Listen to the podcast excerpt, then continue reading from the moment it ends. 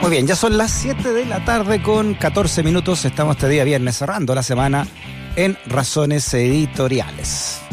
Ya viene también Rodrigo Ulloa con toda la información de la música a cargo de Rusia con Amor, Rodrigo Ulloa. Te quiero también decir en este día viernes que Chile se prepara para enfrentar el futuro y 2021 será un año de grandes decisiones. No te quedes fuera de la transformación de nuestro país y conoce nuestra oferta académica preliminar.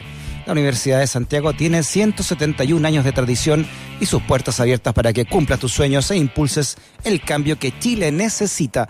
Anda a la página admisión.usach.cl, formando personas, transformando país. Universidad de Santiago de Chile, universidad acreditada.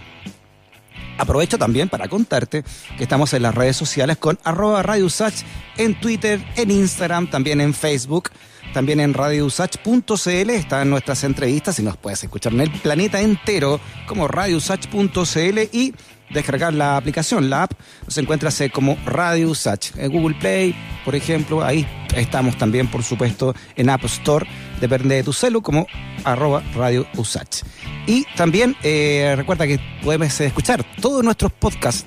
¿ah? Spotify, por ejemplo, Apple Podcasts, en Google Podcasts, en tu aplicación favorita, nuestros programas, secciones de Radio Usach, como por ejemplo la que hicimos recién con Tiro al Arco, también la encuentras ahí, ¿ah? con eh, toda la información que vamos haciendo día a día en esta comunidad del pensamiento llamada Razones Editoriales.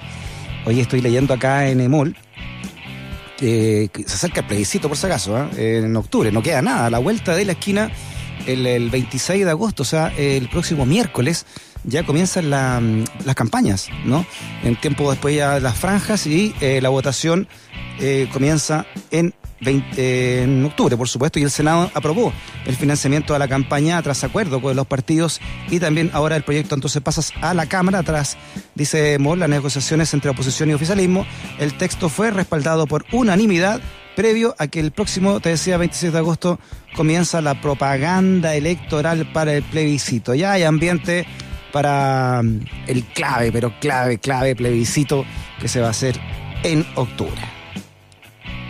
Vámonos con nuestro siguiente entrevistado. Fíjate que ya son más de 170 días desde que llegó el coronavirus a Chile y la pandemia que nos ha mantenido en confinamiento, ¿no? Y que también ha obligado a cambiar nuestros hábitos y formas de relacionarnos. Pero, ¿cómo se vivieron otras pandemias en la historia de Chile? Porque esta no es la primera, ¿no? Se vamos a preguntar al doctor Julio Cárdenas, académico de la Universidad de Chile, pero también presidente de la Sociedad Chilena de Historia de la Medicina. Doctor Cárdenas, ¿cómo está? Bienvenido a Razones Editoriales. Uh, buenas noches, aquí estamos. Bien, bien, gracias. ¿Y usted? Bien, bien interesante ver la medicina desde la historia, eh, doctora. ¿Cuáles, ¿Cuáles son entonces las principales pandemias que hemos vivido eh, para entender también, no esta que estamos viviendo ahora? Bueno, la verdad que es un tema muy interesante desde el punto de vista histórico cuando se analizan el, fenómenos que tienen cierta similitud y que va viendo uno que dentro de las perspectivas históricas los fenómenos empiezan y se van repitiendo de cierta manera. Lo cierto es que hemos tenido muchas, muchas influencias, muchas gripes, muchas epidemias de ese, en este sentido, eh, desde ya muy precoz de llegada a los españoles, la, la viruela, la rubiola, sarampión, claro. que son pestes que ya incluso dentro del contexto nosotros vemos ahora que eh, hay mucha gente que nunca ha visto ni siquiera una lesión por sarampión, por viruela, por rubiola. Y sin embargo, en la antigüedad estas eh, epidemias nos llamaban bastante. Y ya las últimas que van un poco quedando, por así decirlo, en la memoria colectiva son estas influencias, como la, la, la influenza de la fiebre española, eh, que, que nos uh -huh. azotó a principios del siglo XX, en 1918. Sí, fue bien letal, ¿no? Esa llamada influenza o gripe española. ¿En qué, ¿En qué consistió y cómo nos golpeó acá en el país? Bueno, la mal llamada influenza española en realidad porque se supone que eran por soldados que se habían transportado de la Primera Guerra Mundial de Estados Unidos eh, uh -huh. y, y, que en realidad eh, llega por esa influenza eh, por cuadros respiratorios, cuadros como especie de gripe fuerte. Eh, habían enfermedades como los quebrantahuesos, que llaman que son las gripes, que dolían, dolían muchísimo a la población, fiebre, en la población indígena local nuestra, eh, Chapalongo, por ejemplo, que eran fuertes dolores de cabeza, podemos suponer que eran como cuadros de meningitis tal vez, o, migrañas intensas, pero que en el fondo eran cuadros virales, también tenemos que recordar que habían enfermedades por bacterias, acá en Santiago hasta hace muy pocos años, quizás los chicos, los jóvenes no, no, no lo van a recordar mucho, pero nosotros sí, que eh, se regaban la, las hortalizas, las verduras con aguas de servidas. Con agua servida. Eh, del río Mapucho. Y nosotros, y los teníamos, claro, nosotros teníamos hepatitis, pero éramos campeones de la hepatitis y la fiebre tifoidea. En verano era lo típico. Ahí en la zona de Maipú, ¿no? Y en la playa, las lechugas verdecitas no llegaban a crujir porque el agua estaba muy bien abonada, ¿no? Muy bien alimentada, claro, y por esa razón es que durante las, las epidemias eh, empezaban ahí, pues, en La Vega, en La Vega, en los mm. lugares de abastos de, de las verduras nuestras, eh, y que hizo que en esa época de la fiebre española justamente es como que hubiera cierta confusión porque hubo una, una, una epidemia mixta en el fondo de influenza pero también de, de, de fiebre tifoidea. ¿Cómo, ¿Cómo se combatió en términos de pandemia? Por ejemplo, eh, ¿se cerraron escuelas? ¿Hubo algún tipo de confinamiento? Bueno, la verdad es que eh, nosotros veníamos como país bien pobre, empobrecido, eh, donde más bien la, esfera médica era la que comandaba en parte los tratamientos a nivel local eh, y a nivel personal de los individuos. Y ahí hay como una especie de una revolución donde hay, hay una mejor atención en, en la higiene y en la, la, sanitización de los espacios, más que nada higienes personales, lavado de manos, el aislamiento, eh, darle hierba a las personas, los que estaban afectados mejorar su nutrición, su alimentación especialmente, y, y mejorar eh, la distancia un poco de los espacios, evitar un poco las aglomeraciones. Esa era como la indicación en general eh, sin embargo, cuando se ve la práctica, en qué, qué significa realmente esto, lo cierto es que la población no hace mucho caso de, estas medidas. Eh, los colegios pocos que se cerraron y transitoriamente lo hicieron nada más que para eh, limpieza de su recinto. No, no fue una medida como el, el, el, confinamiento de la gente. Eh, y, y se limpiaban las calles como gran medida, había una gran limpieza en eso, pero la gente ni usaba mascarilla en alta eh, cosa más cantidad como la que nosotros estamos viendo ahora, ni tampoco eh, hay un confinamiento total de la población, sino que más bien está orientado esto a las personas que estaban más, eh, enfermas.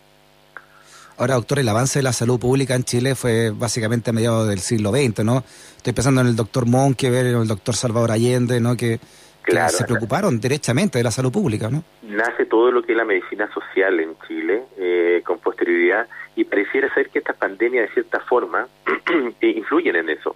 Influyen en que haya en tener normas al respecto. De hecho, el Código Sanitario nace en junio de, de, de, de, 1918. Eh, nosotros hace poco cumplimos 100 años del Código Sanitario.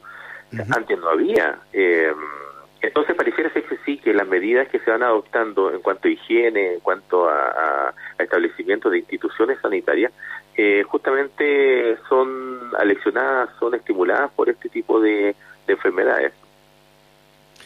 ¿Se puede pensar, eh, eh, doctor, de acuerdo a lo que hemos vivido ya con esta pandemia, que es la peor de la historia republicana chilena? Fiebre española. no, no, esta, la que estamos viviendo ahora, este ah, coronavirus, ¿no? Claro, sí, porque, porque si uno ve la población realmente afectada, eh, aquí no es, que hay muchos mitos, hay mucha información medianamente cierta y eso también uno ve como la influencia de las comunicaciones, tanto de la información que tiene la población como el manejo de comunicaciones por los medios de comunicación, influye muchísimo en la conducta de las personas. Eh, si bien es cierto, esta peste eh, puede que no, esta pandemia, por, por, por el grado de, migración del agente patógeno a nivel mundial, eh, no sea tan mortífera, ya no cause tantas muertes como otras, lo cierto es que eh, su grado de mm, contagio sí ha sido muchísimo mayor y por eso los estados tendieron a cerrar sus fronteras muy precozmente, algunos, siempre las medidas son tardías, ¿ah? Esto lo, uno lo ha visto en, toda la historia, eh, por evitar un poco el descalabro económico que es habitualmente en una pandemia lo que se viene después. Pero el grado de contagio ha sido muy grande y eso ha hecho que efectivamente ha, sumado a la real capacidad más o menos mejor de poder contar los contagios, la gente contagiada, es que eh, esto ha tenido un mayor eh, impacto en la población que lo que uno veía antiguamente, donde las comunicaciones eran más lentas, eh, donde las notificaciones no eran hechas por médicos. en la antigüedad, y mm. estamos hablando hace 100 años atrás, eh, prácticamente, o sea, perdón, estamos hablando de, de, bueno, 1918, básicamente que hacemos el paralelo, resulta que el 95% de la gente infectada era notificada por eh, testigos, por personas comunes y corrientes, solamente el 5% por los médicos, cosa que ahora con las nuevas tecnologías eh, eso eh, va cambiando. Entonces el impacto es mayor, la comunicación, ah, pasa algo, lo que pasó en China, y esto se veía, la, la, la, catástrofe que estaba sucediendo en Europa era como que estuviera aquí, sucediendo acá, y de hecho eso motivó que las primeras conductas fueran orientadas justamente en, orden eh, intrahospitalario y nadie lo cuestionó, porque eso es lo que mm. estábamos viendo nosotros que estaba ocurriendo. Claro, la, la primera gran pandemia de la humanidad del área Internet, ¿no? Y eso también le da un, un, carisma especial, ¿no? Sí, las comunicaciones, los viajes en avión, cómo, cómo vamos viendo que las personas que efectivamente llegaban desde el extranjero eran las que traían las infecciones. Antiguamente eran los, los, los, los, los que venían en caravanas de comercio, los comerciantes, venían las infecciones por los puertos, llegaban por Valparaíso, llegaban a través de la cordillera de Argentina, de Tucumán, de, Uruguay, eh, pero ahora el avión ha democratizado mucho el traslado y, y, más, muchas veces estos traslados de, de, los peregrinos eh, que se demoraban semanas, muchas veces hacían la enfermedad en el trayecto, por lo tanto cuando llegaban ya no llegaban con la infección. En cambio usted en avión ahora puede atravesar el mundo en horas. Oiga, doctor, imagínese en ese sentido, ¿no? ¿Cómo hubiese sido hoy una, una, una epidemia como, como la peste negra que eliminó a gran parte de la población de Europa con la conectividad de hoy, ¿no? Fueron, no fue una sola, pero fueron varias y la verdad que, claro, cuando uno ve ahora el grado de comunicación que tenemos y de capacidad de transporte, eh, de desplazamiento de las personas, con el grado de, de, conocimiento de esa época, claro, si nosotros no hubiese, no se hubiesen cerrado las la, la, la, frontera, no, no tuviese la tecnología ahora, esto y la peste negra hubiese sido tremendo, realmente diezmaba las poblaciones, la higiene era tremendamente precaria. Y por eso que eh, se tiende a, actuar en ese sentido. Y, no hay mucho, no, no, hay tratamiento específico inicialmente, sino que y demoraban años, decenas de años, muchas veces en sacar vacuna o, poder determinar siquiera cuál era la gente. Eh, ahora como que todo lo queremos más rápido, que somos mediáticos y exigimos y exigimos, eh, pero cuando uno ve la historia, uno se da cuenta que esto era muy distinto. Sí, por último, doctor, bueno, usted es experto en historia, ¿no? Pero lo quiero, lo quiero eh, llevar al futuro, a ver si, si se la juega, ¿no? ¿Qué, ¿Cuándo cree usted que realmente de todas estas vacunas, de no sé, las cientos de vacunas que se están eh, probando, haciendo, y las otras que ya según, según los rusos o los chinos ya están eh, matriculando como, como vacuna, ¿cuándo cree usted que realmente se va a poder usar una vacuna con efectividad y certeza, ¿no? De que va a servir.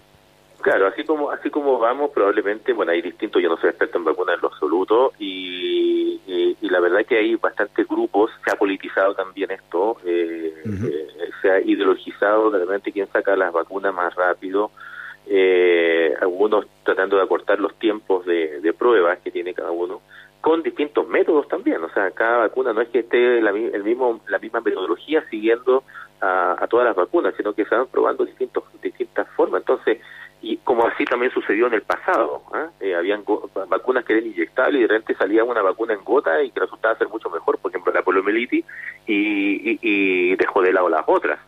Eh, hay que ver cuánto tiempo tiene el grado de inmunidad. De repente hay gente que puede una vacuna tener un 95% de efectividad, pero puede tener una inmunidad a tres meses.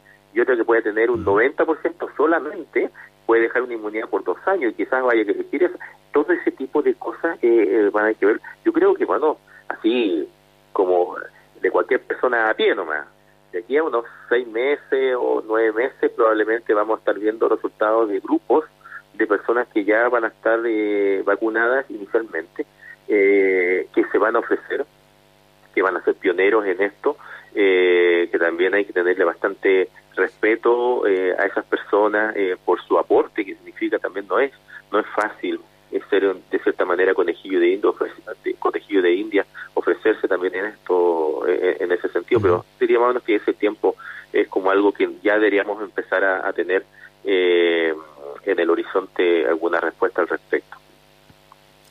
El doctor Julio Cárdenas, académico de la Facultad de Medicina de la Universidad de Chile, también presidente de la Sociedad Chilena de Historia de la Medicina. Eh, doctora, ¿hay algún libro que usted recomiende eh, para entender también la historia de la medicina en Chile?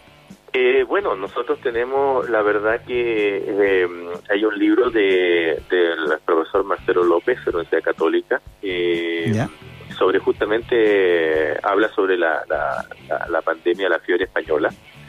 Eh, y lo cierto es que mm, ahí existen bastante bastante información de cómo se fue fue manejado esto desde el punto de vista sanitario, cómo se privilegió eh, la higiene versus eh, más bien otros aspectos en, el tratamiento de, de la de las enfermedades en el fondo ya hay trabajo bueno como Chile entre, entre, entre pandemias en el fondo ¿ah? eh, que, es eh, trabajo que ha hecho el profesor eh, López eh, y de cierta forma da un perfil de cómo se ha producido un poco este cambio en, el manejo de las pandemias. Yo, yo creo personalmente que ha sido en el fondo también por la presencia de pacientes asintomáticos, ¿ah? donde en la antigüedad no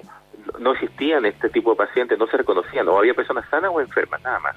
No había personas que sin síntomas eran asintomáticos, por lo tanto, todavía queda incluso como en el imaginario popular que eh, las cuarentenas tienen que ser hechas por las personas que están enfermas y no por las personas sanas. Entonces la gente reclama de todo, claro, pero era porque en esa época no se sabía realmente eh, la, la posibilidad que personas que no tuviesen síntomas fuesen capaces de contagiar y por eso que las medidas ahora son más globales afectan a toda la población. Así que uno de uno que podría recomendar trabajos son esos, por ejemplo, del profesor López, ahí Marcelo López, Chile entre pandemias, eh, la influencia de 1918, son, son trabajos que han sido publicados también desde el punto de vista del, eh, en el ámbito. Aquí tengo un artículo, disculpe doctor, de Marcelo López y Miriam Beltrán, de la Pontificia Universidad Católica de Chile, hablando precisamente de, de las pandemias de la influenza de 1918 la globalización y la nueva medicina. Lo vamos a tuitear acá también en la radio USACH para que los que nos estén escuchando lo lean. Está bien, está bien. Claro, y, ahí le aparece, histórica. le aparece que ni siquiera las fiestas patrias la, la, suspendieron, o sea, tuvieron las fiestas patrias, las fiestas de la primavera y todas las cosas, porque la gente no, no pescó la cosa acá en esa época. no prendió cabro. Así es. Muy bien, doctor. Abrazo grande, buen fin de semana. Sí, igual para usted. Hasta luego. Chao. Freddy puede ser una pesadilla gracias a sus razones editoriales. USACH 94.5, una radio que defiende sus razones editoriales.